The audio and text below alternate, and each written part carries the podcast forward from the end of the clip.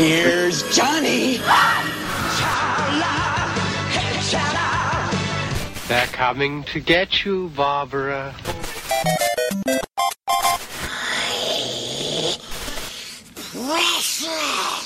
Expecto Patronum! Look at me, Damien. Yippee-ki-yay, motherfucker. eherbata.pl Gonna be legend. Wait for it. It's a trap. Dairy. Legendary.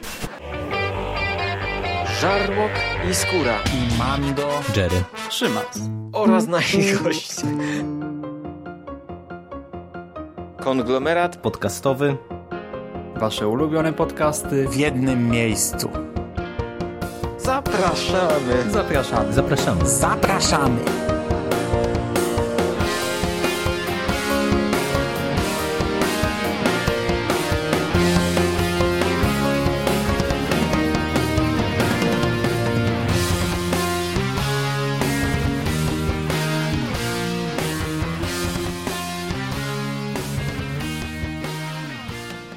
Witam w konglomeracie podcastowym, czyli na platformie, która zbiera wszystkie Wasze ulubione podcasty w jednym miejscu. Po tej stronie mikrofonów e, Michał Dżerjakowicz. Cześć Michale. Cześć Szymas, witam wszystkich słuchaczy. I właśnie Szymon Szymaś-Cieśliński, czyli ja. Cześć. I dzisiaj w końcu finalizujemy ten taki niezaplanowany, e, troszkę spontaniczny mini-event e, związany z Mission Impossible, ponieważ dzisiaj chcielibyśmy zrecenzować dla Was w duecie ten najnowszy tytuł w ramach franczyzy, a mianowicie Mission Impossible Fallout. Nim jednak do tego przejdziemy, no to wiecie, ja już się wygadałem, ale może dajmy e, Jeremu troszkę opowiedzieć o jego przeżyciach, doświadczeniach związanych z Mission Impossible, no i opowiedz nam właśnie, jak oceniasz poszczególne części, czy w ogóle jesteś fanem e, tej franczyzy jako całości, czy może niekoniecznie. Ja może tylko przypomnę, że dla mnie mm, ja oceniam całość bardzo dobrze, tak? Dwójka jest troszkę gorsza, ale ja też ją pomimo wszystko lubię. Pierwsza i czwarta odsłona są moim zdaniem bardzo dobrze, trzecia i piąta genialna. Absolutne mistrzostwo. Jak jest szóstką, to powiemy pewnie już za chwilę. A jak to jest z tobą? Wiesz to ja ogólnie bardzo Mission Impossible lubię i to lubię ją w sumie z jednego powodu, który wydaje się być może dla wielu y, nie do końca oczywisty, y, czyli to, że te filmy tak się różnią pomiędzy sobą. Y, ja od wielu lat podaję Mission Impossible jako przykład serii takiej, jaką był do pewnego momentu, konkretnie do czwórki Obcy, gdzie wiesz, mamy mhm. teoretycznie serię filmów, ale tak naprawdę każdy film jest w pewien sposób osobny, w pewien sposób różny od poprzedników. Wiadomo, z jednej strony mamy do czynienia z serią, więc przewijają się te same postaci, mamy nawiązania do wcześniejszych odsłon i tak dalej, i tak dalej, ale mimo wszystko różni twórcy, którzy się brali za te firmy, no, odciskali na nich swoje widoczne piętno. I to jest dla mnie bardzo duża wartość dodana całej tej franszyzy, no bo wiesz, tak naprawdę niby mamy jedną serię, ale tak po prawdzie, no to właśnie mamy różne odmiany kina tego sensacyjno-szpiegowskiego, tego kina akcji. To jest jeden nadrzędny taki plus dla mnie, jeżeli chodzi o Mission Impossible. Drugi, który też może taki oczywisty zupełnie nie jest, to jest kwestia drużynowości tych filmów. Oczywiste jest to, że Mission Impossible jako seria to jest przede wszystkim Ethan Hunt i Tom Cruise ale ja bardzo lubię to, że e, te filmy tak naprawdę to są właśnie drużynówki. Wiadomo jest, że Ethan Hunt na końcu uratuje dzień i to na nim i na jego losach skupiają się te poszczególne odsłony serii, e, ale wiesz, to jest inne kino niż na przykład James Bond, z którym Mission Impossible niektóry, niektórzy zestawiają, czego ja do końca nie rozumiem, no bo właśnie dla mnie jednak e, konstrukcyjnie te filmy są wyraźnie Mm, odmienne, e, bo e, jakkolwiek e, właśnie mówię, ten Ethan Hunt nie byłby istotny i kluczowy dla poszczególnych odsłon fabuły, to to, że mamy te dodatkowe postaci w poszczególnych odsłonach i to, że w zasadzie w każdym z tych filmów ta drużyna jest ciekawa, jest interesująca i ma wpływ na wydarzenia w danej odsłonie serii to jest, to jest coś, to, za co ja bardzo e, wszystkie te filmy lubię. Przechodząc do tych poszczególnych odsłon, ja w zasadzie lubię całą serię. Nawet tą, nie, tę nieszczęsną dwójkę. Ja oglądałem ją kilka razy. I y, oczywiście mam świadomość tego, że to nie jest y, specjalnie udany film, no bo wiesz, to, to był to było, y, szczególnie jak się ocenia to z dzisiejszej perspektywy, kino mocno specyficzne, ale ta nieco szalona, nieco kampowa wizja Johna Woo mnie jakoś tam kupuje.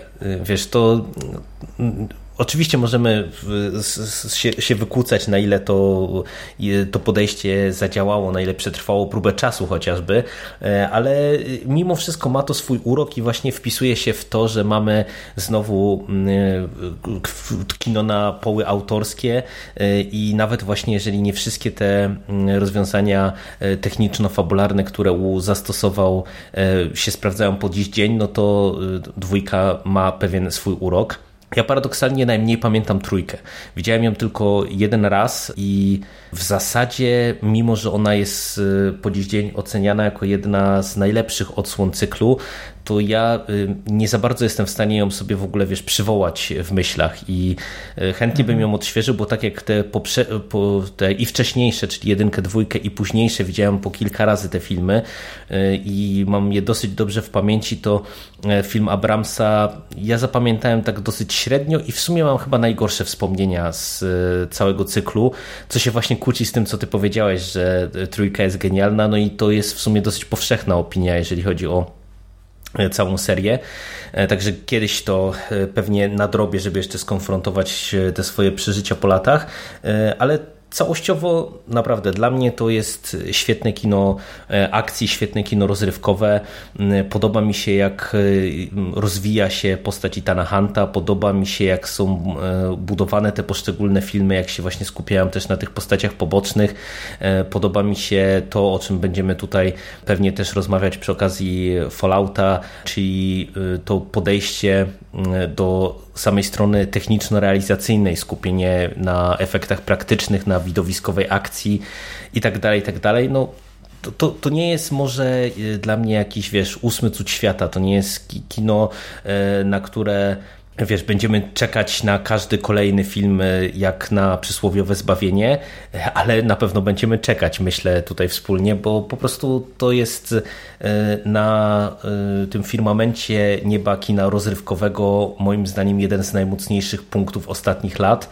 I te trzy E, ostatnie filmy, czyli e, Ghost Protocol, Rogue Nation i teraz Fallout, e, no myślę, że na tle ugruntowały pozycję Mission Impossible, że ja bym się bardzo zdziwił, jeżeli za kolejne dwa lata pewnie nie dostaniemy kolejnej odsłony cyklu.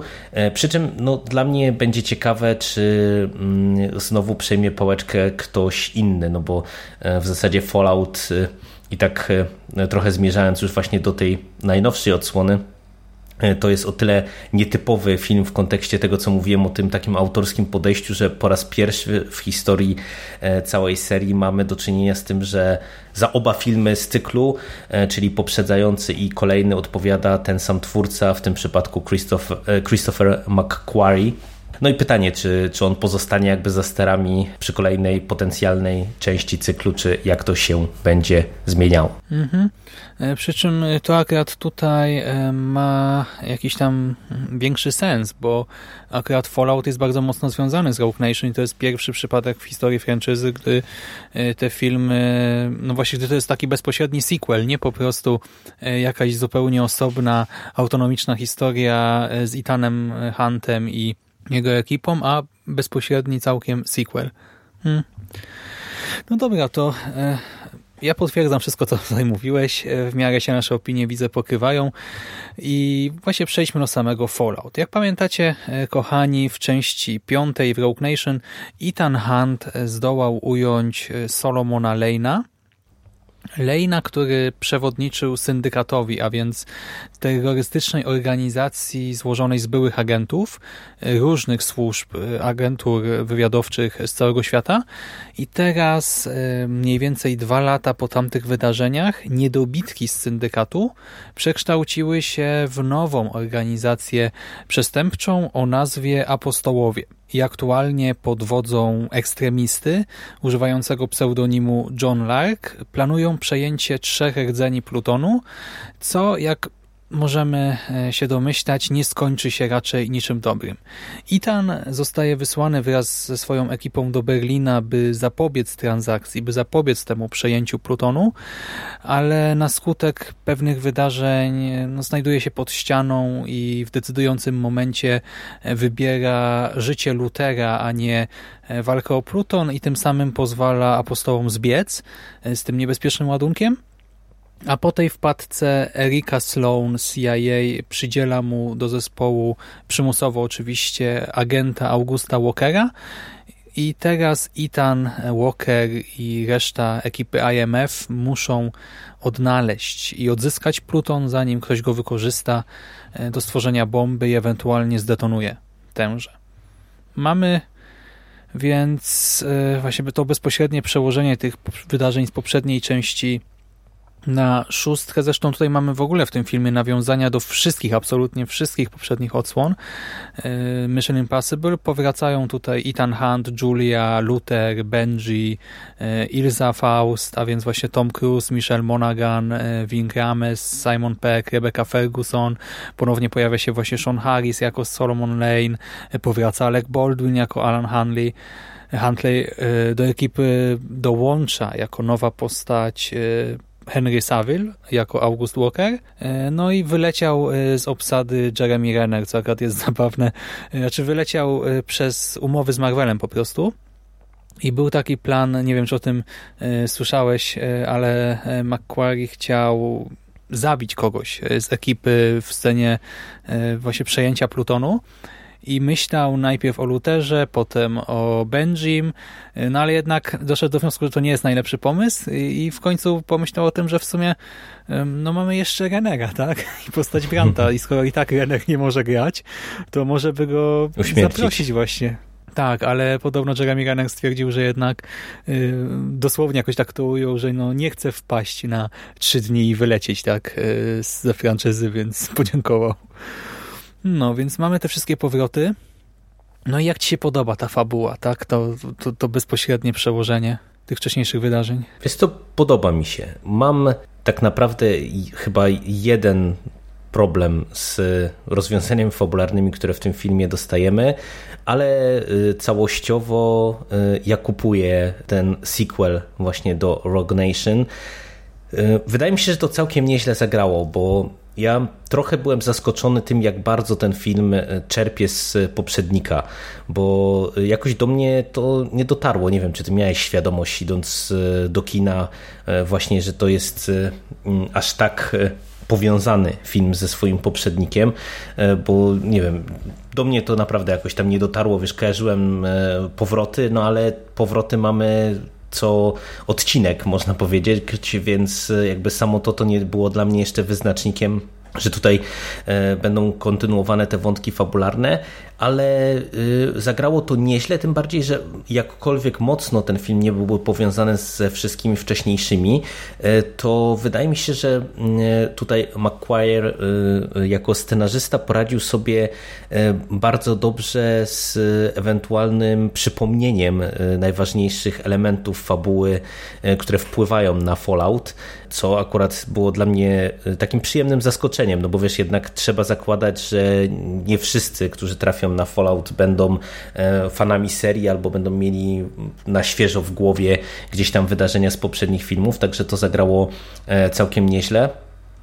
Wiesz to ten początek e, dla mnie jest trochę dyskusyjny, bo z jednej strony ja rozumiem, co tutaj scenarzysta chciał osiągnąć, no bo można powiedzieć, że w tym filmie eksplorujemy wątek Itana Hunta jako agenta, który z jednej strony e, odpowiada czasem za życie milionów ludzi, a z drugiej strony właśnie nie chce poświęcić e, tej takiej przysłowiowej wręcz jednostki. I z, perspektywy jakby całości wydźwięku tego filmu, to ta scena otwarcia jest w porządku, natomiast wiesz, tak w pierwszej chwili to było takie no nie do końca tak to powinno wyglądać, umówmy się, nie? Mm. Ale bardzo szybko, y, wiesz, zostajemy wrzuceni w wir akcji i ta akcja jest y, sprawnie prowadzona, te poszczególne twisty są y, ciekawe, podobają mi się te poszczególne wprowadzenia postaci na arenę, czy to Ilsy Faust, czy to chociażby tej Białej Wdowy, która w sumie jakiejś wielkiej roli nie ma, ale też jest dosyć intrygującą postacią.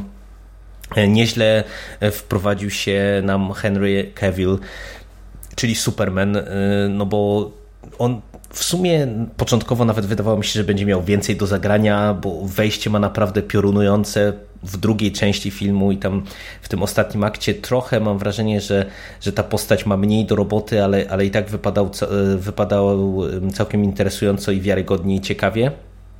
Ja się bawiłem przednio, a największy problem, jaki mam od tej strony takiej fabularnej, to bym ewentualnie chciał gdzieś tam porozmawiać w sekcji spoilerowej, bo, bo to jest akurat duży spoiler, więc na tym etapie to jeszcze się powstrzymam. A jak tobie się to hmm. podobało całościowo? I jako sequel, i jako e, taka autonomiczna, zamknięta gdzieś tam całość. Dla mnie to jest poziom e, piątki i trójki, tak? Dla mnie wszystkie te trzy części e, stoją ex aequo, tak, na pierwszym miejscu, jeżeli chodzi o całość tej franczyzy. Na podium, no dla mnie ten film jest prawie idealny pod wieloma względami. Bawiłem się doskonale i właśnie czułem się tutaj podobnie jak na Rogue Nation no, to, to była świetna zabawa po prostu.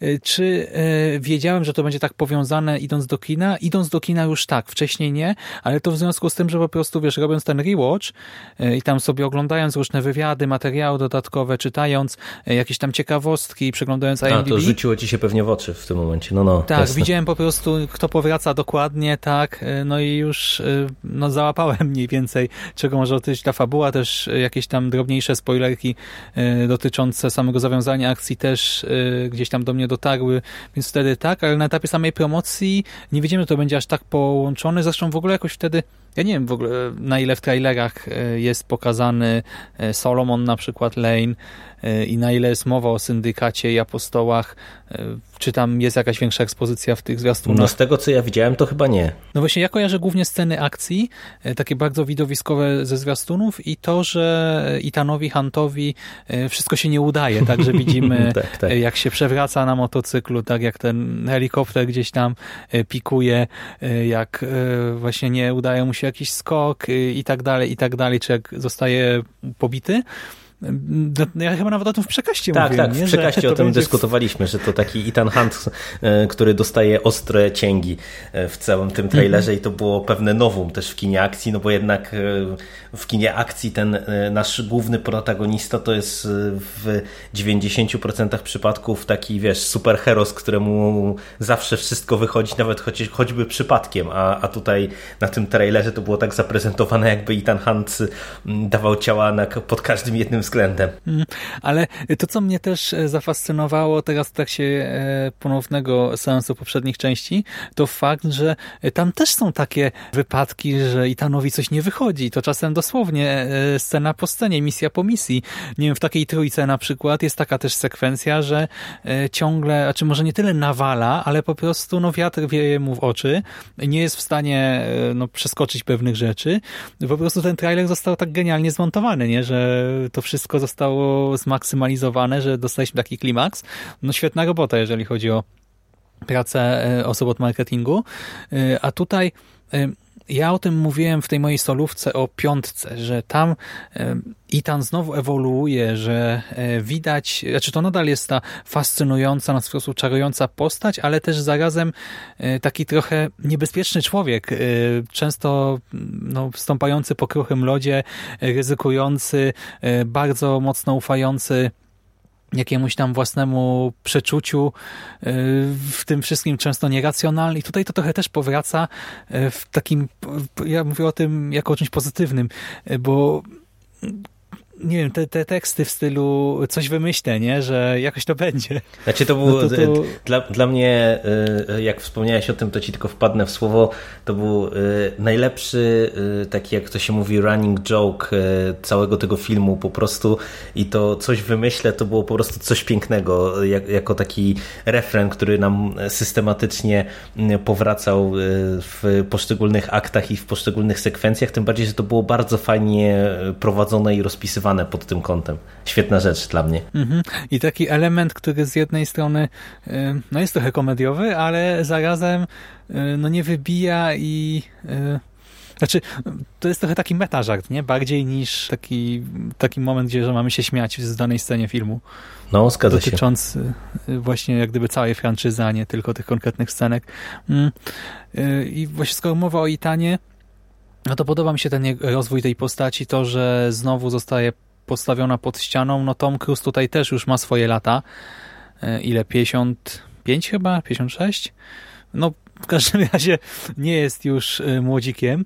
I, I tam też yy, no, widać, że no, no, on jest cały czas herosem, nie? No bo to, to, to kino, ta, ta franczyza opowiada o takich trochę mm, bohaterach, nie właśnie herosach, yy, tylko że bez supermocy, ale jednak jest w tym wszystkim ludzki i dzięki temu jeszcze bardziej się z nim sympatyzuje.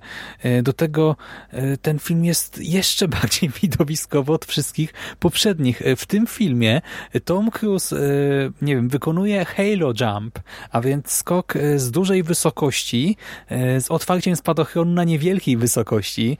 E, ściga się na motorze po ulicach Paryża w niezwykły, e, jeżeli chodzi o wizualia sposób, w pobliżu łuku triumfalnego między innymi. Biega po londyńskich dachach, uprawiając taki ostry parkour i to jest też sekwencja świetnie zaprojektowana i przezabawna, bo on w międzyczasie tam rozmawia z Benjim, próbuje ustalić drogę, którą ma pokonać i to wypada genialnie.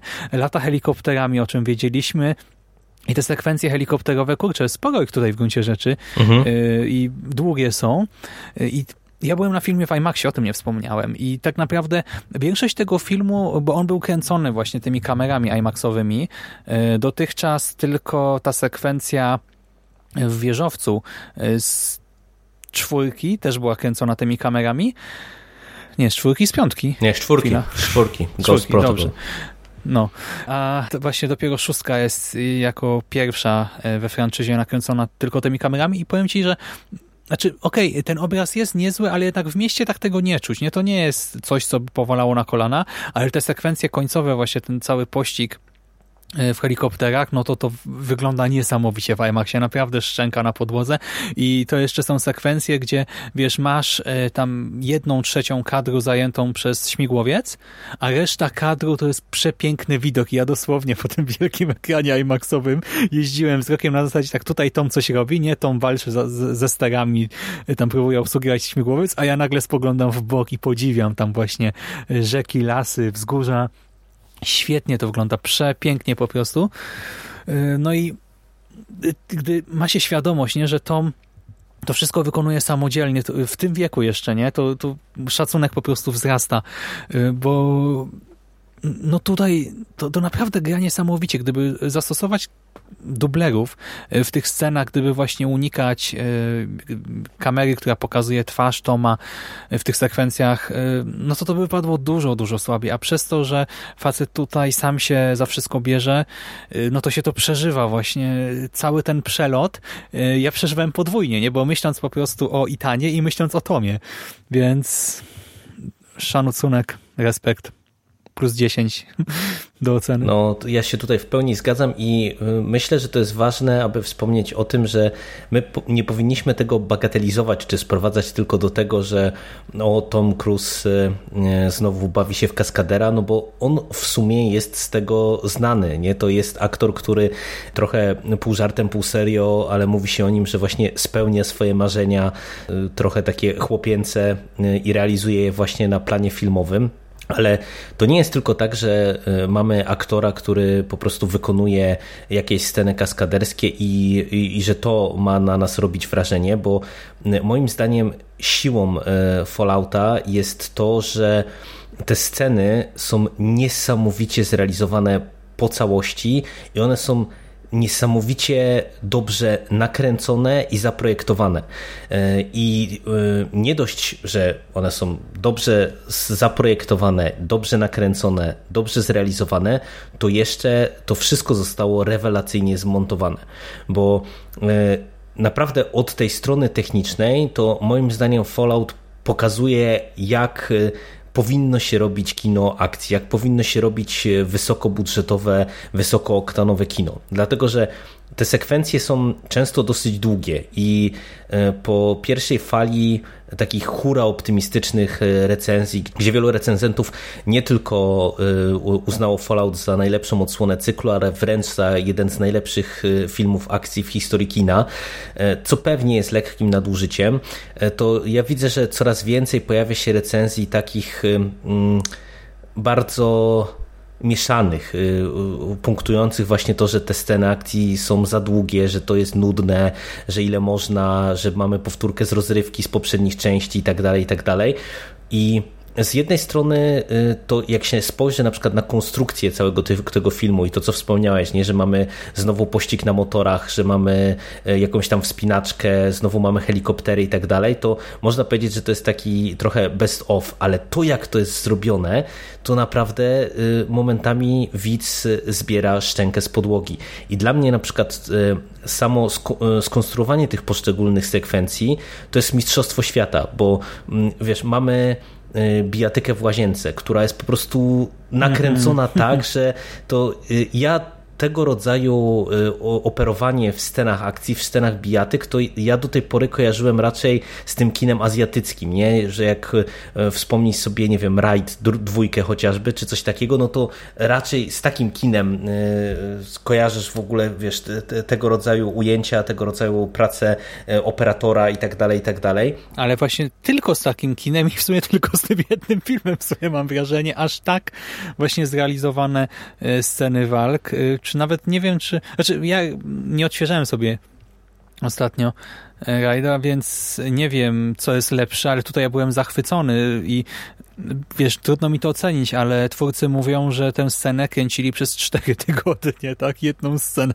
bójki w łazience i tam no, rozmowy tego, co się tam dzieje chwilę po niej, ale ogólnie to nie jest jakaś bardzo długa sekwencja, ale ten efekt końcowy to jest niesamowity, to jak tam bohaterom się dzieje krzywda, tak? No, to jest jednak no, nawalanka tak, taka tak, ostra. Tak to, to y, my czujemy ten impact, y, te, te, ten, y, tę siłę uderzeń, gdy ktoś tam przelatuje przez lustro, do, obija się o zlew, o ścianę czy coś, to my czujemy naprawdę tę siłę uderzeń. Okej, okay, to są cały czas bohaterowie nomen omen ze stali, tak, ale kurczę, wygląda to pięknie, ma ogromną moc oddziaływania i czuć tutaj e, nie tylko budżet, który wzrasta właśnie z każdej części, ta już miała blisko 180 milionów, e, to chyba poprzednia miała około 150, e, ale też czuć tę pracę taką akrybiczną, tak to przywiązanie do detali, tak samo te helikoptery, to wypada dobrze nie tylko dlatego, że to są śmigłowce, tak, że mamy Toma Cruza, który nie potrzebuje dublera, więc ujęcia są ładniejsze, bo też e, kamera inaczej pracuje z Uberem oczywiście, ale też e, widzimy e, że to są sekwencje po prostu no właśnie idealnie zmontowane, też idealnie dobrane. Podobno wynajęto tam tę przestrzeń w Norwegii, gdzie to kręcono, na 800 lądowań i podobno wszystkie przeprowadzono, tak? Więc przy tylu podejściach różnych można było wybrać naprawdę najpiękniejsze ujęcia. Ale wiesz, to, to mówimy tutaj o tych scenach, e, czy o tych sekwencjach takich e, najbardziej widowiskowych, ale wiesz, e, dla mnie jak dobrze i przemyślanie są skonstruowane te poszczególne sekwencje, to widać chociażby, nie wiem, w scenie mm, tego pierwszego spotkania z Białą Wdową, gdzie mamy taką jakby arenę, taki pokój, który wiesz, wygląda jak taki, nie wiem, amfiteatr czy coś takiego i mamy bohaterów w centrum tej areny okrążonych w pewien sposób. Przecież jak, jak ta sekwencja, teoretycznie prosta, krótka sekwencja, jak ona jest fenomenalnie zrobiona. Nie? To, to wiesz, wspomniałeś o tej mm, scenie pościgu. Ona jest jedną z tych najbardziej krytykowanych, nie? że mamy znowu biegnącego Toma, i który biegnie przez, nie wiem, 10 minut, ale ja na przykład osobiście absolutnie nie miałem poczucia znudzenia, bo jakby tutaj twórcy... 10 minut w ogóle? No, no nie wiem ile, no wiesz, no tak ludzie się śmieją, że wiesz, że trwa ta scena i się nie chce skończyć, marudząc właśnie na to, że po prostu Tom Cruise za bardzo się zapatrzył w siebie. jest nie? Y, nawiązanie do właśnie najbardziej epickiej sceny dotychczasowych filmów, czyli właśnie tej sceny w wieżowcu mm -hmm. z oknem. Tak, tak, tak. tak. I, I to jest tak genialne nawiązanie, bo znaczy ono jest oczywiste, jak się człowiek nad tym zastanowi, ale w tym momencie, gdy to się pojawia, y, to ja w ogóle w pierwszej chwili, wiesz, tak po prostu, ja byłem zachwycony tym, jak to jest skonstruowane, jak, jakie to jest zabawne, a zarazem też e, emocjonujące, jakie napięcie to we mnie wywołuje, a dopiero po chwili do mnie dotarło, Boże, no tak, no skok z okna i tak dalej. No. Ale nie, ale tutaj naprawdę można by te poszczególne e, sekwencje akcji e, rozbierać po prostu na bardzo wielu poziomach i autentycznie ja nie jestem w stanie się przyczepić do żadnej z nich. One są doskonale przemyślane i skonstruowane. I ja to e, bardzo, bardzo chciałbym podkreślić, że e, to nie jest coś, nad czym my powinniśmy przechodzić, że o, o to fajna scena akcji, bo to, to nie jest norma w kinie akcji. No, ja e, podam przykład, czy kontrprzykład do Fallouta, o którym gdzieś tam pisałem chyba też nawet na fejsie, że wiesz, mieliśmy szybkich i wściekłych 7 E, do których to Mission Impossible też jest trochę porównywane e, w ostatnim czasie. Nie do końca mhm. dla mnie zrozumiałe dlaczego, ale to już in, temat no na inną dyskusję. po prostu jako wysokobudżetowe kino akcji, nie? ale też nie rozumiem niektórych tych powiązań. No. E, natomiast wiesz, tam mieliśmy sytuację taką, że ten film ma no, jak to szybcy i wściekły w tych ostatnich odsłonach, bardzo dużo też widowiskowych scen akcji. I na przykład ja jako jeden z podstawowych jakby minusów tamtego filmu i to, co ja mówiłem, że James Wan sobie nie poradził z siódemką całościowo, no to właśnie e, były te takie najbardziej dynamiczne i najbardziej wybuchowe sceny akcji, które wyglądają w mojej ocenie słabo jak się to zestawi... One już na trailerach wydają się głupie, takie Ale wiesz, ale to nawet nie chodzi o to, że one wyglądają głupio, czy w przekombinowany sposób, bo to są szybcy i wściekli. To, to jakby wiadomo, że tam musi to być odpowiednio przekombinowane i odpowiednio głupie, ale wiesz, tam mieliśmy na przykład sekwencję, w której z samolotu są zrzucane samochody na spadochronach i gdzieś tam lądują i wiesz, jest cała akcja z tym. I y, nie wiem, czy ty wiesz o tym, że y, oni to zrobili naprawdę, w tym sensie, że to też było y, mhm zrobione z wykorzystaniem praktycznych efektów specjalnych, czyli oni zrzucali faktycznie te samochody e, z samolotów e, i, i wiesz, i jakby to, to wszystko to była też kupa materiału, który e, można było wykorzystać w tym filmie, a ta scena w filmie wygląda po prostu jak tanie CGI czego ja nie jestem w stanie zrozumieć. I to pokazuje, że wiesz, że naprawdę to ja jestem zdania, że ci, którzy jakby próbują sprowadzić Fallout do ładnego i efektownego filmu i, i jakby uważają, że to nie jest jakby nic ponad przeciętnego, no to powinni sobie obejrzeć właśnie chociażby tamtą sekwencję i zobaczyć jednak, że to ten poziom realizacji, ten poziom dbałości o szczegóły i takiej efektywności pracy wszystkich ludzi na planie, począwszy od scenarzystów, e, reżysera, e, ale właśnie też montażystów, operatorów i tak dalej, i tak dalej, składa się na, na coś... Dźwiękowca. Tak, dźwiękowca składa się na coś ponad przeciętnego, no bo wiesz, y, naprawdę można zrobić efekty praktyczne, które i tak będą finalnie wyglądały słabo, niewiarygodnie, czy, czy jakkolwiek inaczej. A na przykład wiesz, tutaj to nie jest w sumie jakiś wielki spoiler i dla mnie jedną z takich najbardziej niesamowitych scen, y, które w sumie mm, ja nie wiem, jak to było nakręcone i jak oni to zrobili, bo jestem w stanie uwierzyć już w tej chwili we wszystko, że to Tom robił. Jest e, taka sekwencja z e, helikopterem, ale ta jedna z pierwszych, kiedy mamy Toma spinającego się po linie mhm. pod helikopterem i tam jest taka e, scena trochę jak z Uncharted, kiedy on odpada od liny i tam mhm. się musi złapać jakiegoś ładunku. Po prostu ja zbierałem w, w tej scenie szczękę z podłogi, bo autentycznie to wyglądało tak fenomenalnie. Przecież takie sceny widzieliśmy dziesiątki razy w kinie akcji, naprawdę. No, y, i w Bondach, i nie tylko w Bondach, no to jest scena, e, taki żelazny klasyk, nie? To jak już widzisz wspinającego się bohatera po linie, to możesz założyć, że pewnie zaraz spadnie i zrobi coś takiego, ale ja sobie nie przypominam w żadnym filmie, żeby to wyglądało po prostu tak fenomenalnie, nie? Słuchaj, ja po wyjściu z kina, jedną z pierwszych rzeczy, które, które powiedziałem, to był właśnie komentarz do tej sceny. Ja powiedziałem znajomym, czy wy widzieliście minę Toma Cruza w tej scenie, jak on wchodzi tam i już na y, te y, płozy razy chce położyć stopę, to wyglądało tak, jakby on się naprawdę ześlizgnął. Nawet minę miał taką, jakby to nie było zaplanowane. Ja byłem przekonany w ogóle, że, że to nie było elementem scenariusza, tylko że on naprawdę po prostu wspinając się, nagle zleciał. No, no, no, tak no. przerażony w ogóle patrząc na to. To jeżeli to było e, w pełni zaplanowane i po prostu odegrane, no to czapki z głów i brak mi słów, przegenialnie zrealizowana e, sekwencja. No, to prawda. Skoro e, o tym już mówiłeś, e, ta sekwencja w tym klubie, tak, z tymi osobami otaczającymi Białą Wdowę, to jest świetnie rozegrane scenariuszowo też, jak Cruz, jak Ethan Hunt, tak, przekonuje jakąś tam ważną kobietę w tym świecie przedstawionym do współpracy.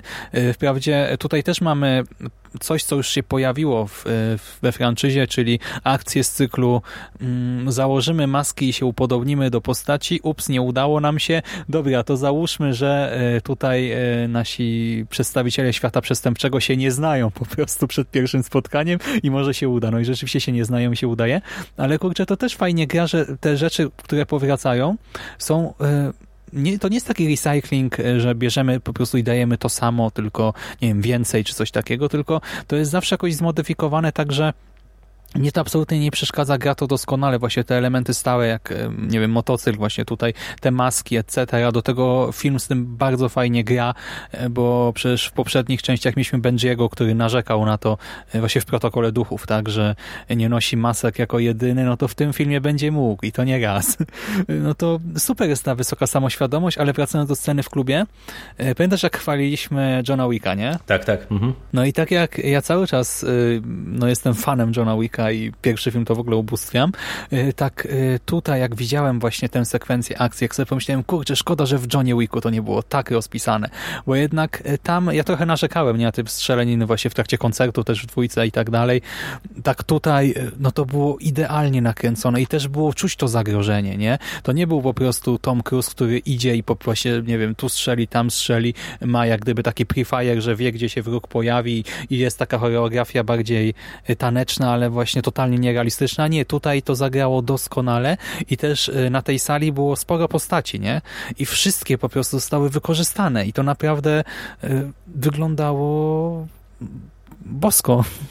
No, ale to tak jak e, mówię, bo skupiliśmy się na tej stronie technicznej i ona naprawdę jest fenomenalna w tym filmie, ale te pozostałe elementy bardzo dobrze też grają, bo na przykład ja bym chciał przejść do postaci.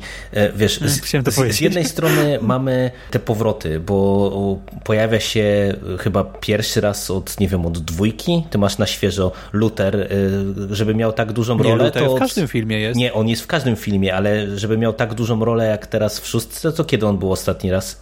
W dwójce czy w trójce? Bo w zasadzie hmm. od Ghost Protocol to on ma bardziej Trójce tam takie cameo, nie? A, nieważne. E, w, jest tam wszędzie, nie po prostu teraz, więc... W każdym razie, Gdzieś... w każdym razie wiesz, mamy e, Lutera i Będziego, którzy... No tak, ale ma większą rolę, bo Renner poprzednio był tak, tak, tak. też. I wiesz, i, no. i, oni fajnie grają. Pierwszy raz w zasadzie mamy ich e, tak, tak przez tak długi czas w filmie jako postaci, które ze sobą grają i widać, że oni się świetnie rozumieli, świetnie się bawili. Fajnie wypadła postać Kejwilla tam w tym pierwszym akcie, kiedy on jest doklejony jakby do naszych agentów jako te, ta taka siła natury, to powiem Ci szczerze, że naprawdę ja e, byłem pełen podziwu, jak to też zostało właśnie scenariuszowo e, fajnie rozegrane, bo przecież jak on jest wprowadzony jako ten taki, jak on tam nawet mówi, że, to, że on jest takim młotem, że oni są e, tacy mięccy, a on jest po prostu tą taką siłą natury, to w tej scenie e, później, kiedy jest to bardzo szybko wykorzystane właśnie w tej scenie w łazience, to po prostu wypada e, tak, że no, też zbierałem szczękę z podłogi, ale fajnie ta postać jest, jest e, prowadzona i też mi się bardzo podobała, jak ona jest konfrontowana i rozgrywana na tle innych postaci z drużyny.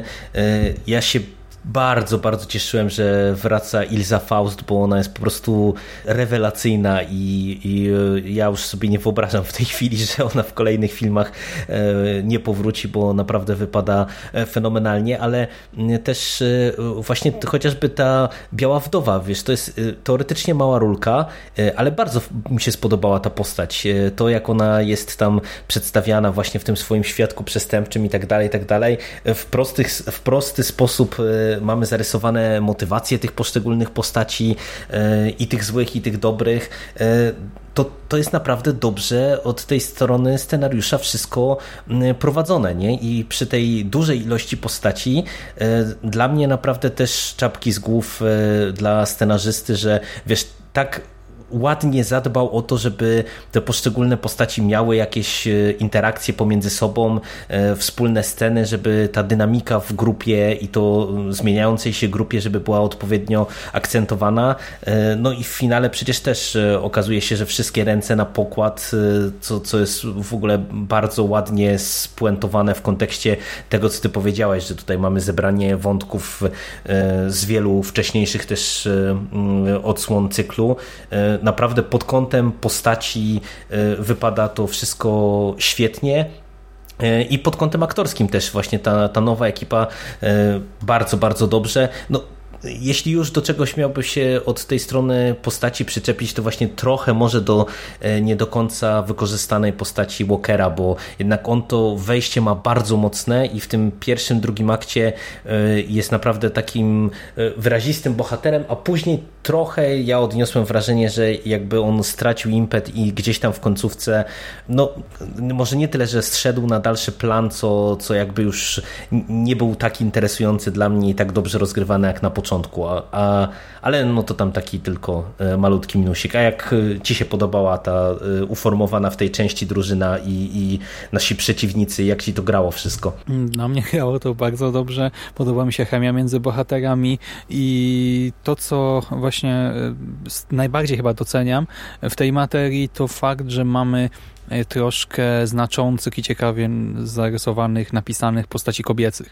Bo tego tej serii bardzo brakowało. Bardzo często w poprzednich odsłonach, gdy pojawiała się jakaś ciekawa postać kobieca, to ona miała swoje momenty, ale jednak ostatecznie była damulką w opałach. Nie? Po prostu mhm. Itan miał, kogo, miał ją uratować, czy tam był szantażowany przez Zwola przy jej pomocy e, i dopiero właśnie Ilza Faust, czyli Rebecca Ferguson w piątce e, mogła trochę zadziałać. Ja nawet o tym mówiłem w tym poprzednim podcastie, także jest to kobieta, jakiej potrzebowała ta seria wręcz, bo no i ten jest świetną postacią, ale jednak e, fajnie jest zobaczyć ten jego żeński odpowiednik, nie kogoś, kto jest z nim na równi praktycznie, jeżeli chodzi o umiejętności, zdolności, możliwości. I właśnie Ferguson jako Ilza sprawdza się doskonale w tej roli. I tutaj ten jej powrót też jest e, zjawiskowy, widowiskowy intrygujący.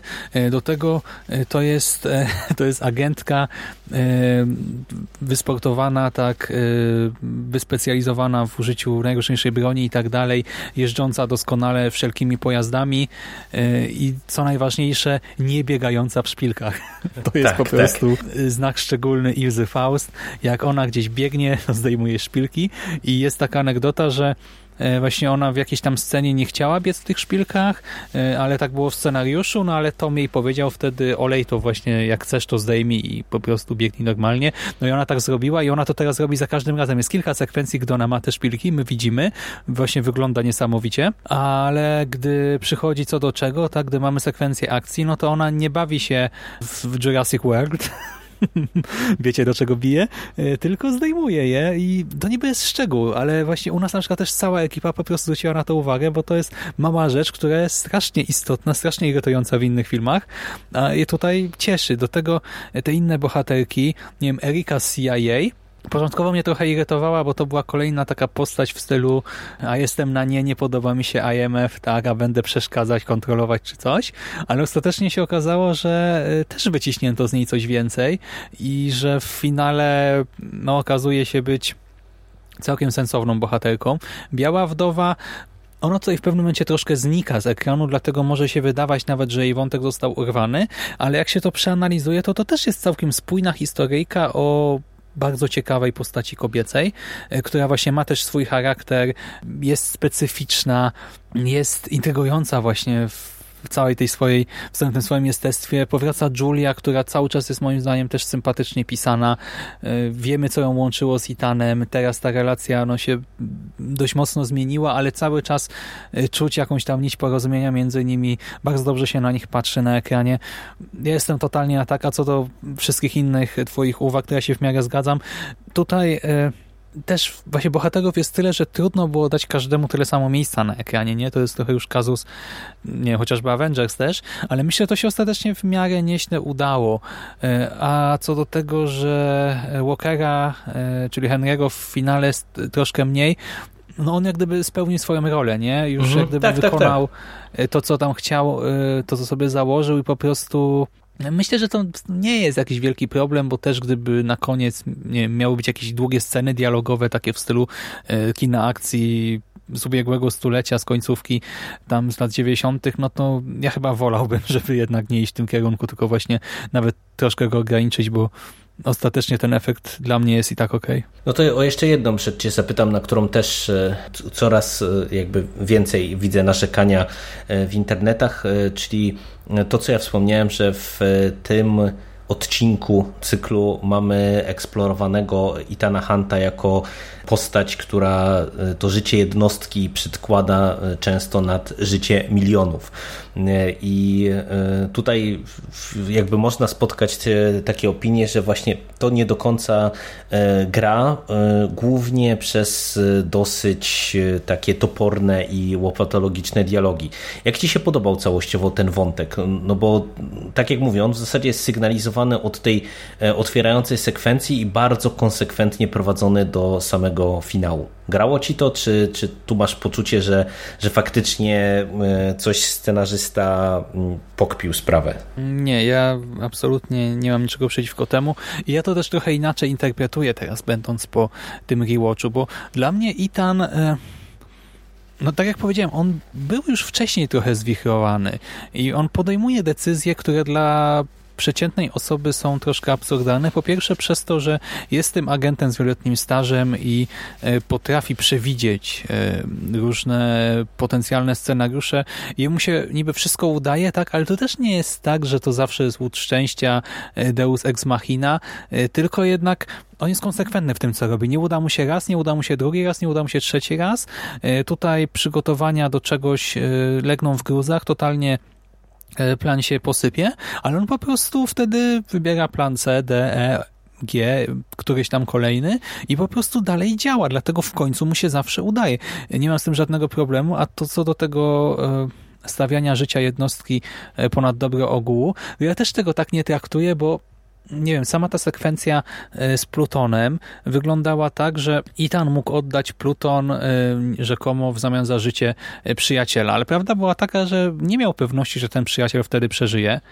Gdyby oddał Pluton, to nie miałby żadnej karty przetargowej, a to jak go ostatecznie traci, to też nie jest tak, że on właśnie oddał Pluton za przyjaciela, tylko po prostu stracił go w tej sytuacji, gdy nie oddał go dobrowolnie, nie? Więc ja nie widzę tutaj żadnego problemu, żadnego jakiegoś, jakiejś dziwacznej etyki e, w tej posta u tej postaci.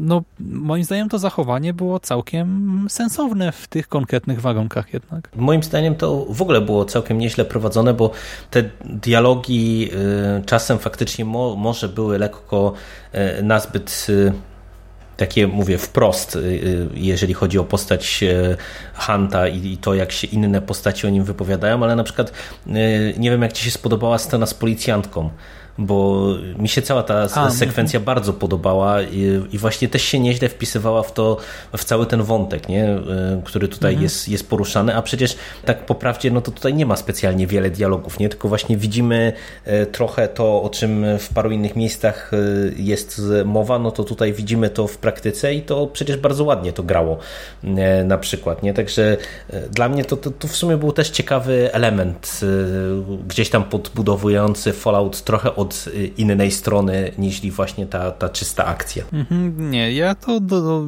oceniam pozytywnie. I znaczy, ja z takich negatywnych recenzji czytałem tylko ten, którym podastałeś wczoraj, szczerze mówiąc, stricte negatywną. I absolutnie się z nią nie, zgadza, nie zgadzam e, w żadnym Y, z wielu, wielu uwag. Y, no, ja tutaj naprawdę nie widzę żadnych y, większych minusów. Ja jestem osobą, która często irytuje się, gdy właśnie świat przedstawiony nie jest spójny, gdy bohaterowie nie zachowują się logicznie, gdy policja lub wojsko jest celowo ogłupiana w filmach.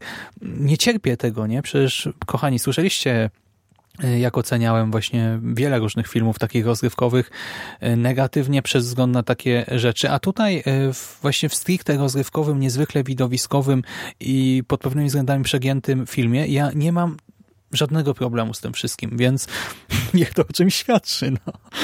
To jeszcze e, tak e, na koniec o jedną rzecz Cię e, podpytam. Jak Ci się podobała muzyka? Bo powraca na ścieżce dźwiękowej Norman Balfe, czyli gość, który odpowiadał też za ścieżkę dźwiękową do Rock Nation. I jak Ci to grało z tą wybuchową akcją. No, właśnie nieźle grało całkiem. Znaczy, nie wszystkie kawałki jakoś wpadały w ucho, ale my sobie zrobiliśmy potem z ekipą takie spotkanko, żeby obejrzeć do końca serial Dark. I na początek e, zamówiliśmy jedzenie i po prostu siedząc e, i pożywając pożywając i jedząc i konsumując, słuchaliśmy soundtracku z Rogue Nation, może nie z Rogue Nation, tylko właśnie z Fallouta i ta muzyka naprawdę były takie momenty, że e, zatrzymywaliśmy się, nie? Że przestawaliśmy rozmawiać czy coś i było widać, że zaczynamy, nie wiem, kręcić głowami, nie? Właśnie w muzyki, bujać się. Więc e, ta ścieżka też mi odpowiada, tak? Jest, e, pasuje do konwencji. No, bo ja tak o, o to cię celowo zapytałem, bo mam wrażenie, że ona nieźle podbudowywała właśnie te najbardziej dynamiczne sekwencje. Tak jak mówisz, że nie do końca może wszystkie kawałki wpadały i, i tak samo w ucho, ale właśnie już w tych najbardziej wybuchowych momentach to się naprawdę mm, bardzo, bardzo dobrze sprawdzało. Chociaż w ogóle teraz, tak jak sobie spojrzałem, to tak powiedziałem, że e, to jest ten sam twórca co w Rogue Nation, a nie, jest, e, to jest też nowy twórca. Nie wiem, czemu mi się kojarzyło, że on powrócił e, z soundtrackiem, to nie wiem, czy on może do jakiejś wcześniejszej odsłony cyklu robił. A, nieważne już. Poszło w świat, nie będziemy tego, e, tego cieli. Właśnie, bo w Rogue Nation chyba Kramer, tak, nie? Kramer, Kramer. Oni, bo Kramer tak. często w ogóle z McQuarrim współpracuje, więc... Hmm. No. no tak. Dobra. No dobra, czyli całościowo... A ty masz w ogóle jakieś uwagi takie negatywne, poza tą jedną fabularną, o której wspominałeś? Nie wiem, jest coś, nie, co cię jakoś... Wiesz co, nie, tak nie, nie. Po prostu no, mógłbym się tutaj e, jakby jednej rzeczy trochę przyczepić, bo mm, to jest e, taki element, e, powiedziałbym, mm, ogólnego przekombinowania tego filmu, w tym sensie, że jakby go rozłożyć e, tak e, tymi nitkami fabularnymi, jak na przykład e, sobie spojrzymy na to, jaki plan ma ten nasz główny złol, którego znamy z wcześniejszej odsłony, to mam nieodparte wrażenie, że naprawdę można by było osiągnąć zamierzone efekty dużo prościej, ale wiesz, no to, to, to, to jest e, coś, co ja jestem w stanie kupić e, w konwencji właśnie kina akcji, no bo jednak tutaj ten pewien stopień skomplikowania tego świata, no on musi być odpowiedni, nie? To nie może być tak, że, że wiesz, że mamy prościutki plan z punktu A do punktu B, tylko, tylko czasami to tak wygląda, także nie, całościowo dla mnie to jest naprawdę wszystko w porządku. Mhm, no i w tym świecie też mamy te takie trochę prywatne pojedynki, nie? Właśnie no, chociażby na linii Solomon Lane i E, Ethan Hunt, dlatego też e, to nie jest tak, że bohaterowie mogą się po prostu zabić, bo każdy ma swoją ideologię, każdy ma jakiś plan i każdy chce dać drugiemu przyczka w nos, nie? No, dokładnie. I e, jeszcze Tom Cruise zapowiedział przed premierą Fallout, że jeżeli film się dobrze sprzeda, no to będą części kolejne i póki co on ma zarobki rzędu ponad 500 milionów dolarów przy budżecie e, chyba rzędu 178 milionów, a więc no ponad 320 milionów już zarobił. A w sumie to może, to są dane sprzed tygodnia, widzę, o, to, to teraz to będzie już nawet więcej. E, no i co? Pójdziesz na kolejną część do kina? Nie, no jasne, że pójdę. Jasne, że pójdę. To tak e, mówię, będziemy e, pomału zmierzać ku końcowi, to mogę dać przytyczka w nos Czarnej Panterze, e, z którą ja trochę więcej problemów miałem, jak może pamiętacie, jeżeli słuchaliście naszego mhm. wspólnego podcastu, bo jak gruchnęło, że Akademia będzie przyznawała teraz Oscary za ten outstanding performance, jeżeli chodzi o to takie wysokobudżetowe kino, no, no to e, e, przez internet się przelała właśnie fala opinii, że to e, tylko po to, żeby w końcu właśnie Marvel jakiś zgarnął w domyśle Czarna Pantera Oscara za te, to wysokobudżetowe kino, no i z całym szacunkiem, ale patrząc na Mission Impossible Fallout, to właśnie jeżeli chodzi o kino rozrywkowe, to moim zdaniem ten film Czarną Panterę to po prostu bije na głowę w każdym jednym elemencie. Także, także tak tak, tyle ode mnie. Mhm. Ja się absolutnie zgadzam, że no Czarna Pantera mi się podobała, ale nie, absolutnie no w kategorii właśnie takiej epickiej rozgrywki, no to nie, to jest niższa dużo klasa, no. Fajny Marvel, ale, znaczy fajny jako inny Marvel trochę, ale nie, nie, nie. Fallout jest o niebo lepszy. No dobra, no to serdecznie polecamy i teraz co, krótka strefa spoilerowa, tak? No, tak dosłownie w dwóch zdaniach myślę. Okej, okay, no to do usłyszenia kochani za chwilę. Słyszymy się z tymi, którzy film już widzieli. Cześć. Witamy po przerwie. No to Jerry, powiedz nam, co cię, coś tam po głowie chodzi, co cię tam Jest to, zirytowało? E, dialog w windzie i to to jest może nie nawet tyle sam dialog w windzie, co to, że on jest e, kompletnie bez sensu moim zdaniem w kontekście e, dalszego rozwoju akcji, e, zachowania Itana i tego, że w zasadzie ja odniosłem wrażenie, jakby scenarzysta ten jeden element w ogóle zapomniał. Tak jak rozmawiamy sobie tutaj, czy rozmawialiśmy przez prawie godzinę na ten temat, że ten film jest wyjątkowo precyzyjny i dba o szczegóły. Tak wiesz, tutaj mamy rozmowę y, Itana z Walkerem, który mówi mu, że y, porzuć y, pościg albo Julia zginie, gdzie tak naprawdę wiesz, ani Itan nic z tym nie robi, bo nie ma żadnej rozmowy z drużyną na ten temat, że nie wiem, że Julia jest w to wmieszana, e, ani on jakby zupełnie e, trochę wbrew właśnie temu, co e, film cały czas nam próbuje powiedzieć, że on jednak przedkłada to dobro jednostki nad dobro milionów, on jakby to totalnie zlewa i nijak tego nie reflektuje. I jeszcze jest zaskoczony, jak finalnie, wiesz, w tej wiosce wpada na, na Julię. A z drugiej strony, no ja nie rozumiem tego dialogu z punktu widzenia też tych złych, nie? No bo w zasadzie patrząc na to, że ona tam jest w tej wiosce e, i, e, i można powiedzieć, że taki był cel, żeby Itana wręcz tam zwabić, e, żeby on ucierpiał niejako podwójnie, widząc swoją dawną miłość rozrywaną przez bombę atomową, no to ten dialog po prostu nie ma sensu. Nie ma sensu pod każdym jednym względem, nie? Ani właśnie pod kątem tego, co się dzieje tu i teraz, nie? pomiędzy bohaterami, a ani nie ma sensu w kontekście tego, co później dostajemy. No moim zdaniem to jest scena, e, która mogłaby spokojnie wylecieć. Ja bym nawet się Mm, cieszył, znaczy- jakby ona wyleciała, bo, bo to jest taka, mówię, je, jeden, jedyny taki poważniejszy zgrzyt, który ja w tym filmie widzę. Mm, Ja nie pamiętam aż tak szczegółowo samego dialogu, e, przy czym cała ta sekwencja poprzedzająca go, ten pościg, e, no bardzo mi się podobał i to, że ostatecznie właśnie Itan jak gdyby zawodzi, tak? E, W sensie, no nie udaje mu się dorwać przeciwnika, też no ogólnie oceniam to pozytywnie. No może i rzeczywiście, chociaż ja też nie odebrałem tego, że on był zdziwiony potem, jak zobaczył Julię, tylko właśnie no wiedział o jaką grę toczy się stawka dla niego w tym momencie. Hmm.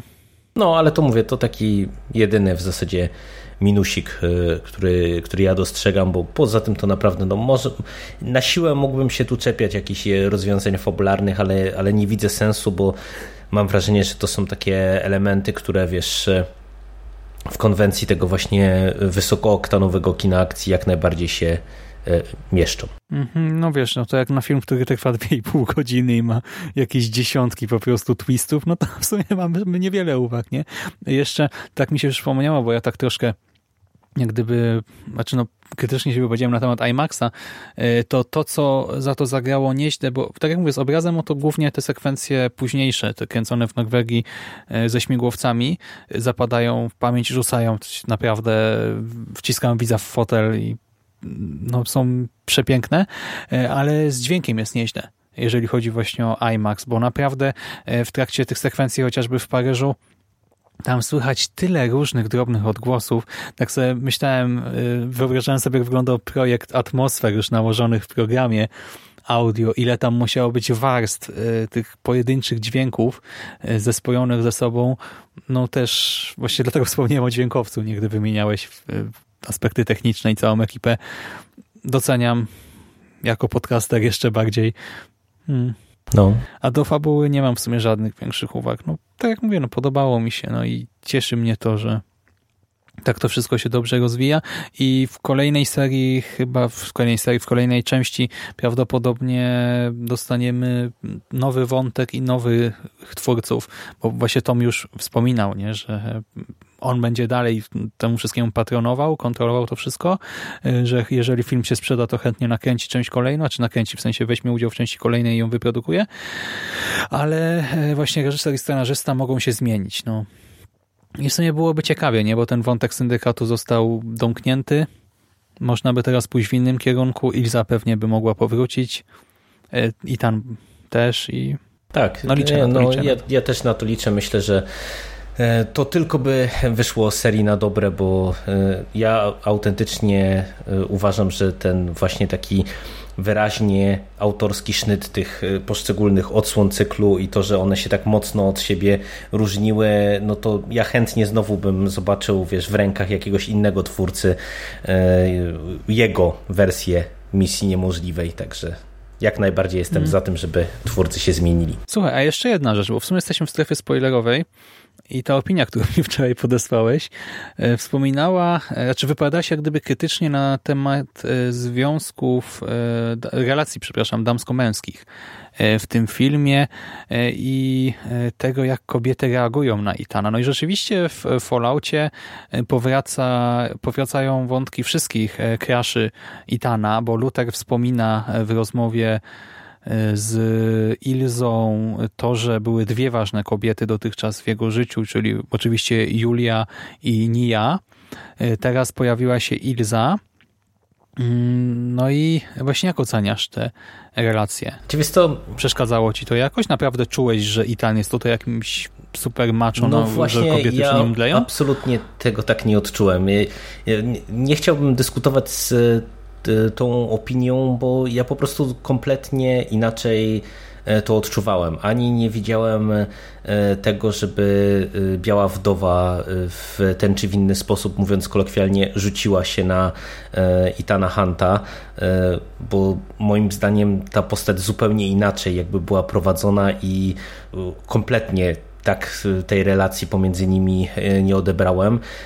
Mhm. Ten wątek pomiędzy Itanem i Ilzą jest moim zdaniem póki co świetnie prowadzony, bo właśnie to nie jest, wiesz, taka, taki romantyczny E, typowo, e, czy taka romantyczna relacja, nie? że widać, że pomiędzy nimi jest jakaś tam chemia, że, że coś ich łączy, że tam, wiesz, buzuje, ale tak naprawdę, no przecież my tutaj nie dostajemy żadnej romantycznej stricte sceny pomiędzy nimi. Właśnie wręcz przeciwnie i nawet film sobie e, z nami troszkę pogrywa, bo są te sekwencje, gdy oni muszą działać przeciwko sobie, nie? I w piątce i teraz w szóstce, a potem się za nie przepraszają, bo widać, że no, jest ta chemia, tak mają się jakoś tam ku sobie, chcą o siebie dbać, ale jednak też mają te misje swoje do wykonania, różne interesy reprezentują, do pewnych rzeczy zmusza ich czasem sytuacja i dlatego ta relacja jest dość trudna, e, ale nie ma właśnie jakiegoś wzdychania do siebie, jakichś takich e, rozterek e, w stylu jakichś romansów młodzieżowych czy czegoś takiego.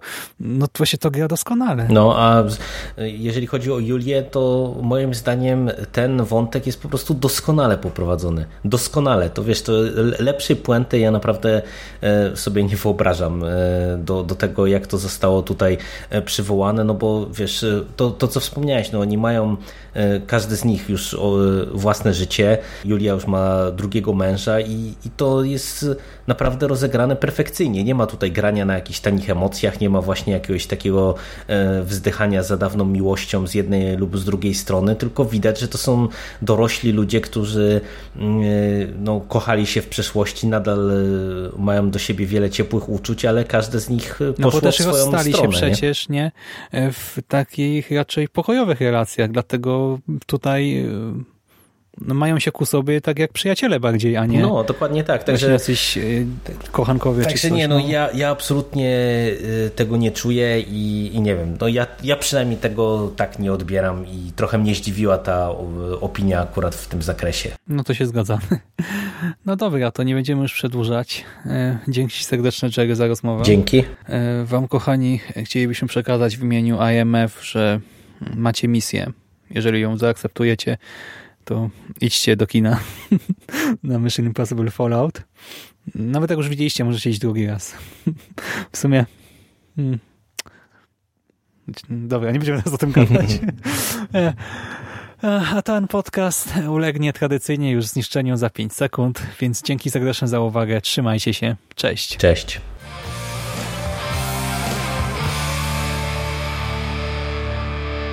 You finished? Fuck are we gonna do now? What are we gonna do? It's over. Nothing is over. Nothing. You just don't turn it off.